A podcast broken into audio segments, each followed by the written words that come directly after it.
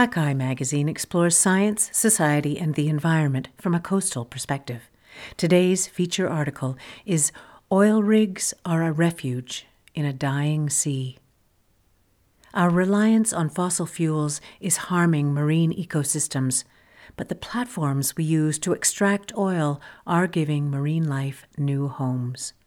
By Sasha Chapman, read by me, Heather Walter. First, let me tell you how the accidental reef came to be. In the beginning, there was mostly mud below the shallow waters off California, and beneath the mud lay something the two leggeds considered very valuable billions of barrels of oil. The two leggeds had always known there was oil in the Santa Barbara Channel. Natural fractures in the Monterey Formation had allowed the oil to bubble and seep to the surface for as long as anyone could remember. Chumash people living along the coast for millennia may have used natural asphalt to seal their boats. In 1792, an English naval officer surveying the area described the rainbow slicks that formed on the water's surface and how the smell of tar wafted on the offshore breeze. Where there was only mud on the ocean's bottom, there was no obvious place for sessiles to congregate, no hard surface where these invertebrates could fix themselves into place. And because there were no colorful sponges or corals or tunicates or shapely scallops or gleaming mussels, there was little reason for hungry crabs, shrimp, and brittle stars to congregate. There weren't many places for little fishes to hide or things for them to nibble either which meant there wasn't much to attract the larger fish that ate them. Of course, the two leggeds weren't thinking of the sessiles or the other creatures these invertebrates might sustain when executives from the Atlantic Richfield Company and Mobil signed an offshore lease with the state of California in 1965. They were only thinking of the tiny creatures, mostly diatoms, that had lived and died millions of years ago now transformed into oil rich Miocene shale. The oil and gas lease allowed the Atlantic Richfield Company to build a large platform like a stationary ship three kilometers offshore. The platform itself would rest on top of the water, and a rectangular web of steel, called the jacket, would support it underneath, reaching 64 meters down to the mud bottom. This was a major undertaking for the two leggeds and an amazing feat of engineering. The steel itself, all 5,200 tons of it, or about three quarters of the weight of the Eiffel Tower, was welded and assembled in Louisiana. A barge then towed the structure in two large pieces down the Atlantic coast, through the Panama Canal, and up the Pacific coast. There it was reassembled in San Francisco Bay and then towed into the Santa Barbara Channel, where engineers and their machines fastened the platform and its drilling rig to the wrinkled folds of the ancient seafloor. Once everything was in order, the people who worked on the platform in 12 hour shifts around the clock began operating the rig itself, the machinery that would drill 30 wells into the seabed and pump out the ancient hydrocarbons trapped inside it. The two leggeds drilled wells deeper than 1,000 meters. Some of the wells lay as far as 3,000 meters beyond the platform. The two leggeds named the platform Holly. It was, for a blink in Earth time, one of the deepest oil platforms in the world. Today, there are more than 10,000 installations fixed or floating in the Earth's oceans. Many of them are far larger and extend deeper than Holly. Perdido, now the world's deepest, reaches down 2,400 meters to the bottom of the Gulf of Mexico.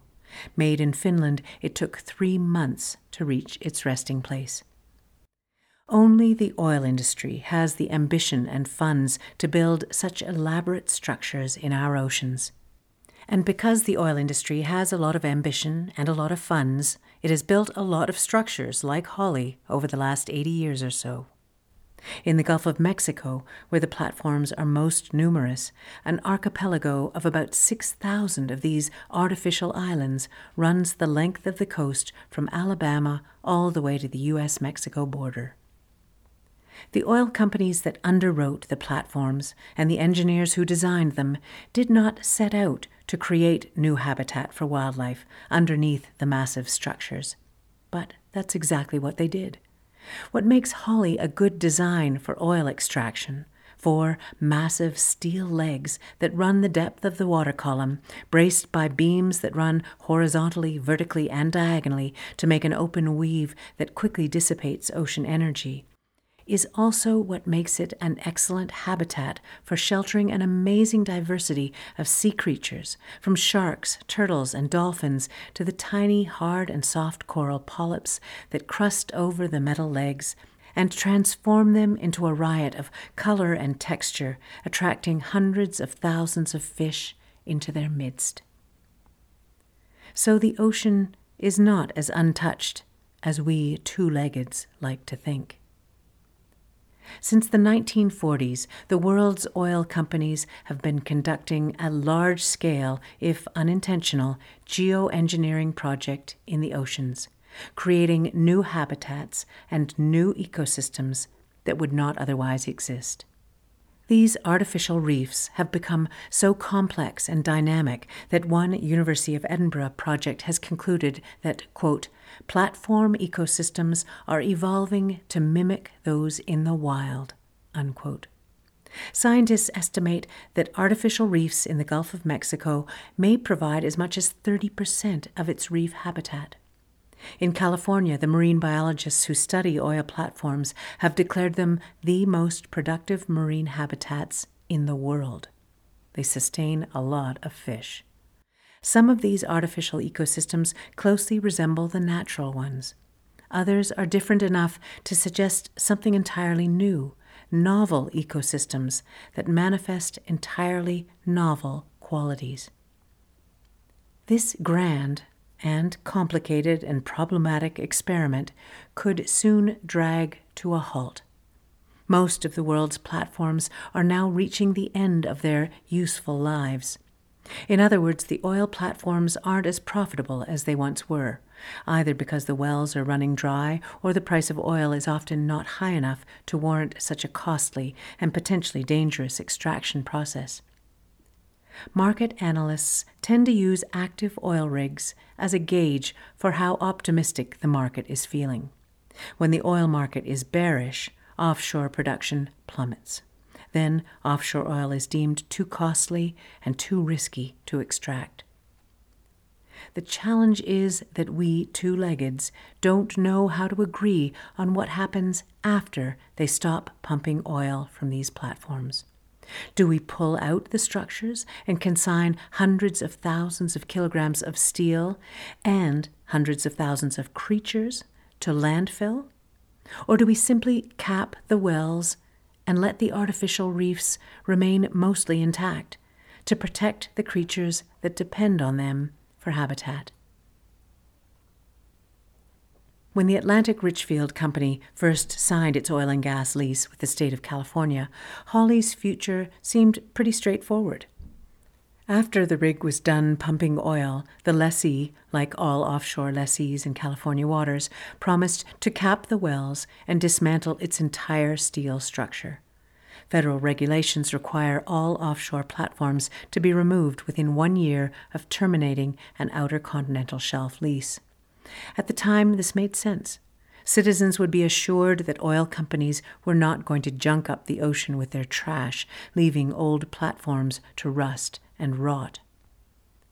But these promises were made before climate change became a mainstream discussion, before so many coral reefs began whitening and dying in waters that are becoming too hot and too acidic for survival.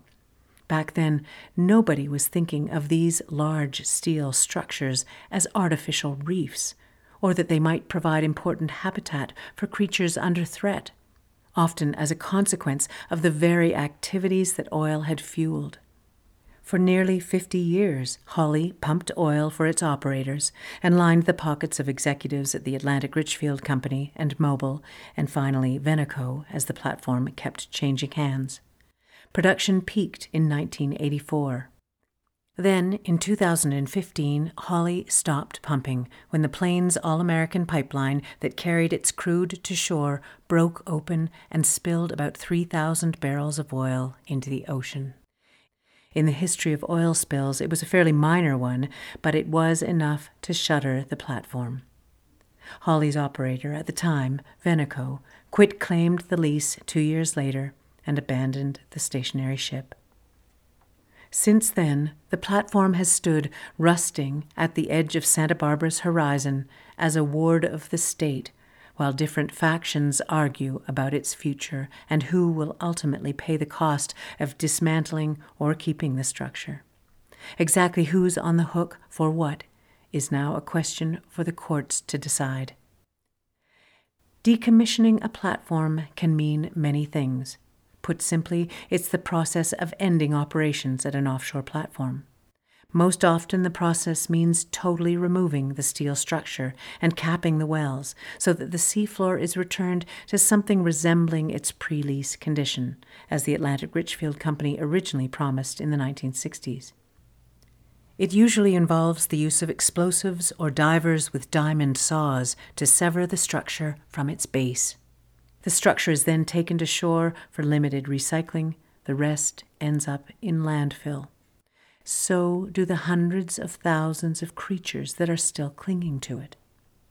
After watching a reef encrusted platform get pulled from California waters in the 1990s, one observer recalled the smell was beyond anything. You gotta bury it quick. But there is another option. At least part of the structure can be reefed left in the ocean to continue providing habitat for the creatures that call it home. How much of the structure is left in place is decided on a case by case basis. Usually, the actual platform and a portion of the jacket near the surface of the water are removed so that the structure will not pose a navigational hazard for boats.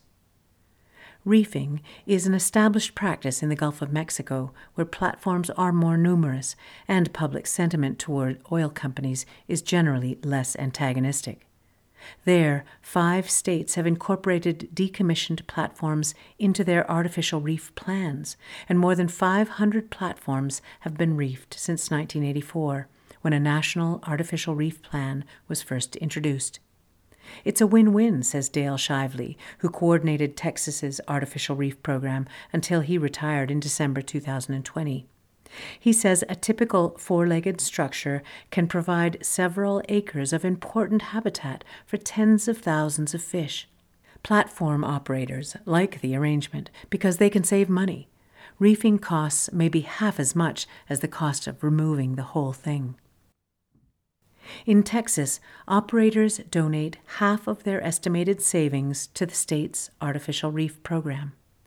Title and liability of the platform are then transferred from the operator to the state, and the state keeps a slush fund to pay for any future expenses related to maintenance or liability issues.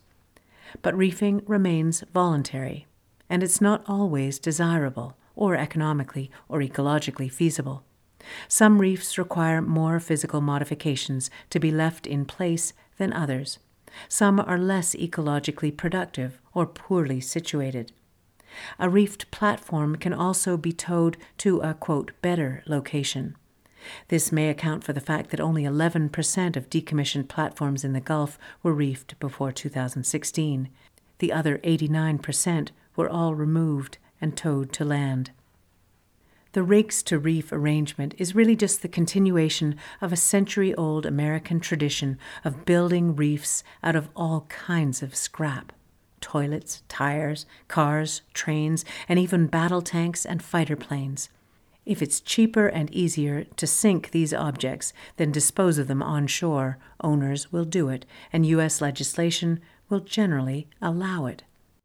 This, however, gives rise to the complaint that reef creation is just a legalized method of dumping waste at sea, as one 1997 industry white paper out of Norway and the United Kingdom observed.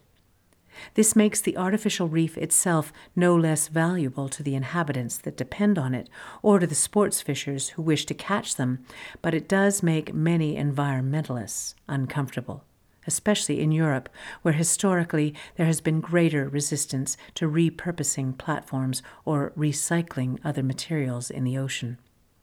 No oil platform off California has ever been left in place as an artificial reef at the end of its life, and the size and depth of the platforms make removal far more costly and complicated than for the shallower water platforms in the Gulf of Mexico.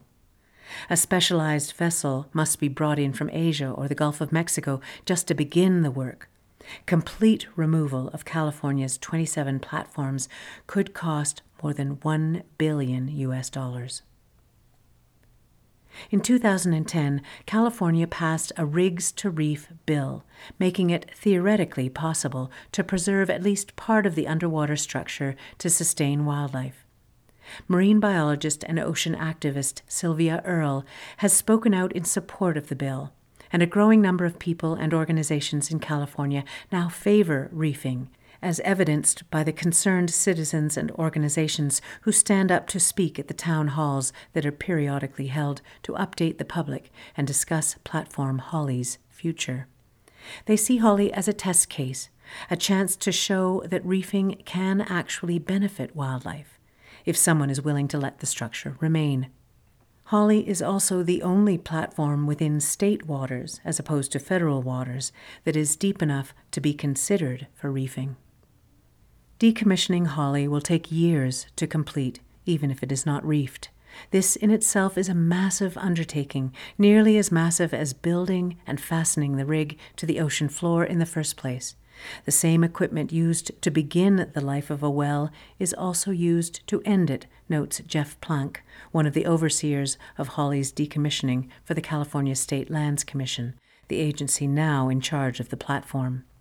Making the abandoned platform safe enough to begin capping its 30 wells requires more than 115,000 hours of labor. They are almost rebuilding the whole thing just to remove it but Venoco has left the state a mere $22 million bond for Holly's decommissioning. Already, the state legislature has had to appropriate $110 million just to complete Phase 1. The California State Lands Commission expects that ExxonMobil, which is deemed partially responsible, will in the end bear the vast majority of the final facility decommissioning costs about $125 million to plug and abandon the oil wells and another 175 million to dispose of the platform itself. When Venoco filed for bankruptcy, ExxonMobil, the California State Lands Commission, and other state agencies and creditors began submitting claims. In an email, Sherry Pemberton, Chief of External Affairs and Legislative Liaison for the California State Lands Commission, says it is unknown how much the Commission and Exxon will receive from the bankruptcy estate, but it will be a small fraction of the amounts actually expended on plug and abandonment and decommissioning. Meanwhile, the California State Lands Commission estimates that the platform is costing the state as much as $1 million each month just to sit in the water. The platform and attendant facilities must be continuously staffed because hydrogen sulfide will continue to emanate from the wells until they are plugged and abandoned. And that's without taking into account any of the actual costs associated with decommissioning. At one of the town halls, Seth Blackman, chief counsel for the California State Lands Commission, says it has been quite litigious, and I assume it will continue to be so. At bottom, the argument over the future of Holly, the largest platform in the Pacific to be considered for decommissioning, is an argument over what happens after the oil boom. It's an argument that will repeat itself often in the coming years as more and more platforms reach the end of their useful life. And it's an argument that is especially fractious here in Santa Barbara, the site of the world's first offshore oil drilling and also the world's first major oil spill, where America's environmental movement began. Tunicates and bryozoans were probably the first animals to attach themselves to Holly's steel jacket in 1966. Next came the amphipods and barnacles. Within two years, barnacles, mussels, and sponges had overtaken the structure.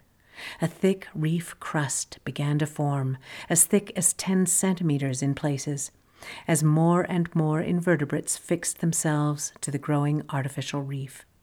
Anemones and sea stars arrived, rock scallops, limpets and jingle shells, crabs and more crabs. And because the structure itself casts long shadows in the water column, the way a kelp forest does, it attracted juvenile fish and other prey looking for somewhere to hide. Each structure has its own type of life, says Bob Evans when we spoke by phone. The Santa Barbara photographer began diving in the 1960s. Since then, he has logged more than 5,000 hours underwater and more than 850 dives on Holly and other nearby Channel Island platforms. He and his fellow divers, often biologists surveying the wildlife beneath the platforms, were amazed by the diversity and size of wildlife they found there. In a single photograph, says Evans, he has counted more than 30 crabs.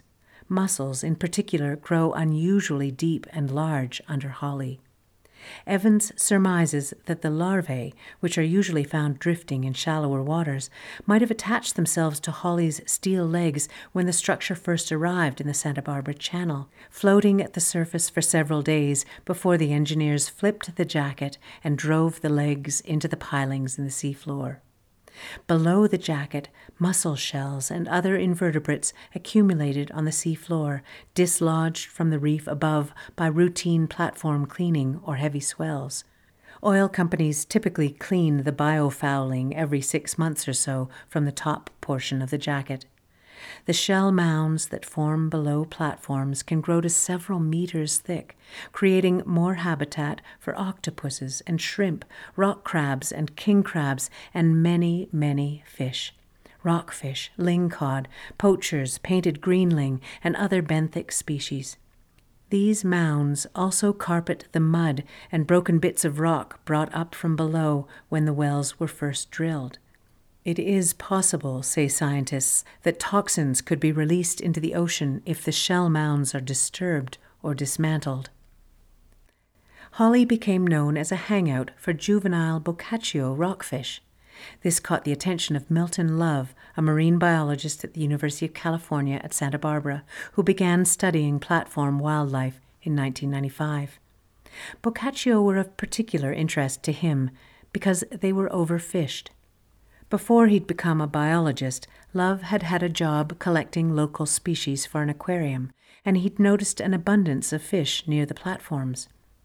I thought that was interesting, he says. It's worth noting that oil platforms also function as mini sanctuaries. Operators in California generally discourage boats from tying up, and some of the platforms are also hard for fishers to get to. They're located in rough waters or too far from shore. Safety regulations may even limit fishing vessel access altogether. Love wondered whether these facts alone were enough to explain the abundance he saw. Biologists in general, and the people who study platform wildlife in particular, often argue over whether a specific habitat feature in this case an oil platform, actually increases the population of a species, or whether it simply acts as a meeting place for creatures that would otherwise gather somewhere else. Love began to think of ways to investigate whether platforms were aggregating or actually producing more fish. He says, when you see 150,000 baby Boccaccio rockfish at a platform, it looks like a good nursery ground. But if you pull out the platform, would the drifting larvae find another reef to shelter in? If yes, then the platform would be superfluous as far as the rockfish are concerned. Love and his team began looking at ocean currents. A collaborator created a computer model that could reflect prevailing weather patterns and added in the drifting Boccaccio larvae. A lot of them hit the platform. Then Love's team removed the platform from the model and watched the rockfish drift again. They assumed that Boccaccio, carried inshore, would find their usual nursery sites and survive, while those that drifted out to sea, where there are few natural surfaces to provide shelter and food, would die. Over a three year period, Love's team concluded that 70% of the juveniles would die if the platform were removed. He cautions this doesn't mean it's true for all platforms, all species, but it lends credence that maybe these platforms are pretty good nursery grounds.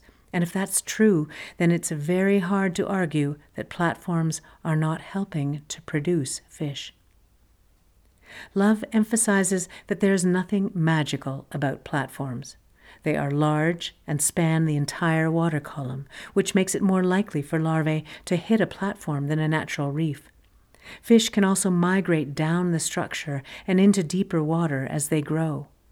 In a shallower natural reef habitat, they would have to leave the safety of their nursery grounds and strike out into the open water in search of a deeper reef as they mature. The structures are also complex, and as a 2014 research article noted in the Proceedings of the National Academy of Sciences, complexity of a hard substrate is, quote, associated with marine habitats that have high abundance and diversity of fishes, unquote.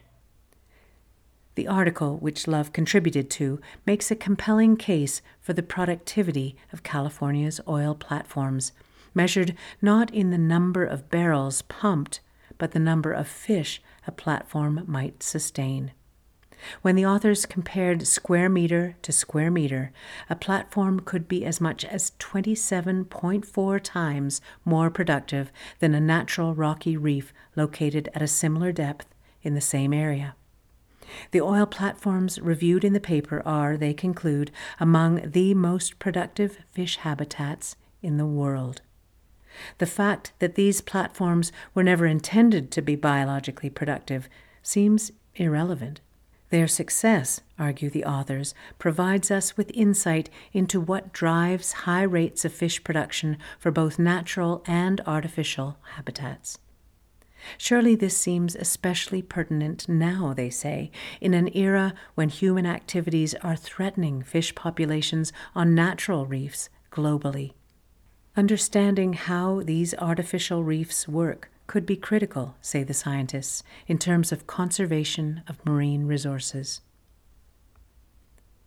One of the ironies in the debate over the future of oil platforms in general, and Holly in particular, is that self described environmentalists may find themselves arguing for the destruction of wildlife because that wildlife was underwritten by an oil company.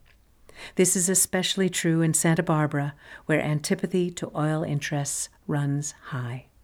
Santa Barbara has a complicated relationship with oil. This part of California was the site of the world's first offshore oil exploration. The first wildcatters drilled oil wells off wooden piers just east of the town in the 1890s. The oil boom drove up real estate prices, and trains stopped here to refuel, laying the groundwork for the burgeoning tourist industry. The oil and gas industry remains a significant contributor to the local GDP. In 2017, it generated more than $60 billion in Southern California.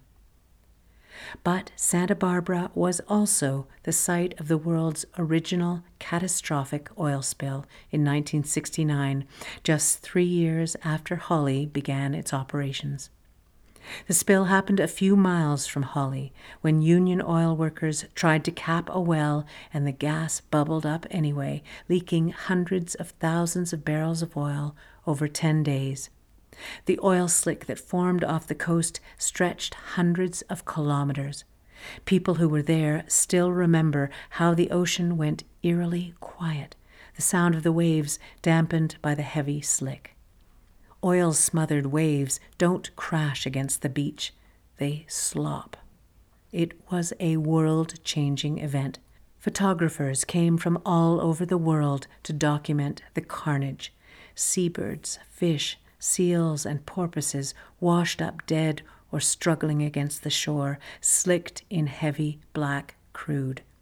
The Santa Barbara News Press ran a photo of a mother holding a toddler in her arms, looking out her living room window toward the ocean. The window was splattered black. Oil on beaches, birds, and boats, read the caption, but on picture windows? 14 new federal environmental laws were written after the spill. Local and state laws were also passed. A year later, the Environmental Protection Agency was formed, and the first Earth Day was celebrated in 12,000 separate events. One impassioned Earth Day speaker, Harriet Miller, went on to become one of Santa Barbara's longest serving mayors. After the 1969 spill, California stopped issuing offshore drilling leases. Many people in Santa Barbara want the oil companies gone, full stop. Carla Frisk said on a 99% Invisible podcast in 2019 When you have come to the ocean, it should be the ocean. Frisk is a regular at California State Lands Commission's town hall meetings and speaks for a Santa Barbara advocacy group called Get Oil Out, which was formed after the oil spill. Get Oil Out wants the Santa Barbara Channel returned to its, quote, natural, pre exploration state and wants the oil companies who built these large steel structures that interrupt the horizon to be held to the promises they made so many years ago. Get Oil Out sees platforms as trash that is junking up the view of the horizon, and the oil that leaks from their wells as an environmental hazard. A recent study suggests that abandoned oil wells in the United States and Canada are the 10th and 11th leading causes of methane emissions and have been significantly underestimated until now. The desire to return the ocean to a pristine natural state and to go back to the way things were before the oil companies arrived, before human beings began engineering the ocean, seems hopelessly naive. The serpent is already in the garden, and everything has already changed. There is no way to pretend that we have not been here and that we have not already engineered a new environment. The ecosystem that develops under a platform or a wind turbine or any other structure we put into the ocean is modified by technology and possibly amplified by it, but it is still a system that supports reef life. In this sense, it is what ecologist Richard Hobbs referred to in a 2006 paper as a novel ecosystem, and later defined as a, quote, system of abiotic, biotic, and social components that by virtue of human influence differ from those that prevailed historically, having a tendency to self organize and manifest novel qualities without intensive human management, unquote but the term remains politically charged and subject to interpretation. Aren't ecosystems always changing? And in the Anthropocene, can we say that anything on this planet has escaped human influence?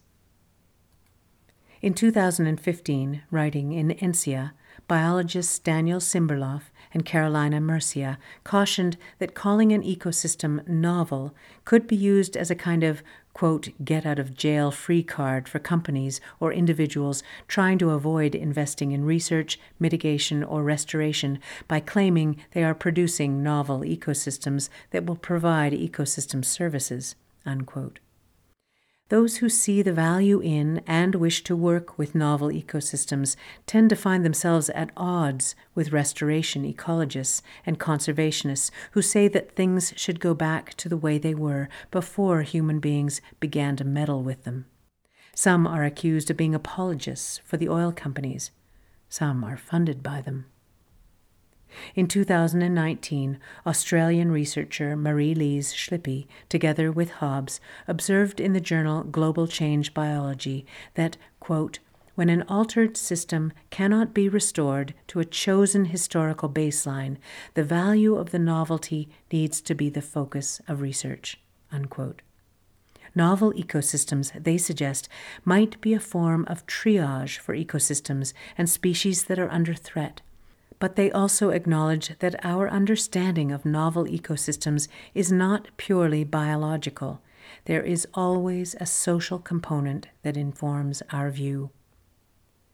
Why wouldn't we want to preserve the life that platforms have made possible?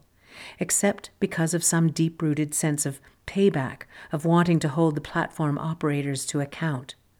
Of course, oil companies should be held to account, but removing an artificial reef is no guarantee that the wells below them won't leak. The wells will be there, whether or not the structure that looms above them is consigned to landfill or preserved as an artificial reef. When I first asked Love about his views on whether or not platform holly should be fully removed, he demurred, saying he didn't have an opinion as a biologist. He was only interested in facts. We both fell silent. But I do get to have a view as a citizen. Forget the fish, he said now warming to his subject. You're dealing with hundreds of millions of animals on a platform, if you include all the tiny creatures that fasten themselves to the steel legs. If you remove the platform, he said, you're killing them all. I just don't think that's moral. Why are you killing them because they had the misfortune of landing on a piece of steel rather than a rock? We two leggeds move easily across land and water. We build new houses in new places whenever and wherever we wish to set ourselves down, no matter what the climate. We migrate easily when local conditions no longer serve us, in search of more hospitable environments. It is part of what makes our species so successful. Many of our fellow creatures don't have the same luxury of movement, or the ability to engineer better conditions for themselves. Once sessiles fix themselves into place on a rock or a metal leg, they will live there until they die, or until someone or something tears them down. In the end, there was still a lot of mud below the shallow waters off California. There were also wells drilled into the mud, some of them already capped, some of them still pumping out the ancient diatoms that had long ago fossilized into fuel. And looming over them stood the accidental reefs the two leggeds had built. Accidental reefs that were still teeming with life, even as the natural reefs around the world were beginning to whiten and die. Find more coastal news and stories from Hakai Magazine on our website at hakaimagazine.com or follow us on Twitter or Facebook. All of our feature stories are part of the Hakai Magazine Audio Edition podcast, which you can subscribe to through your favorite podcast app. If you enjoyed this story, please consider sharing it with your friends.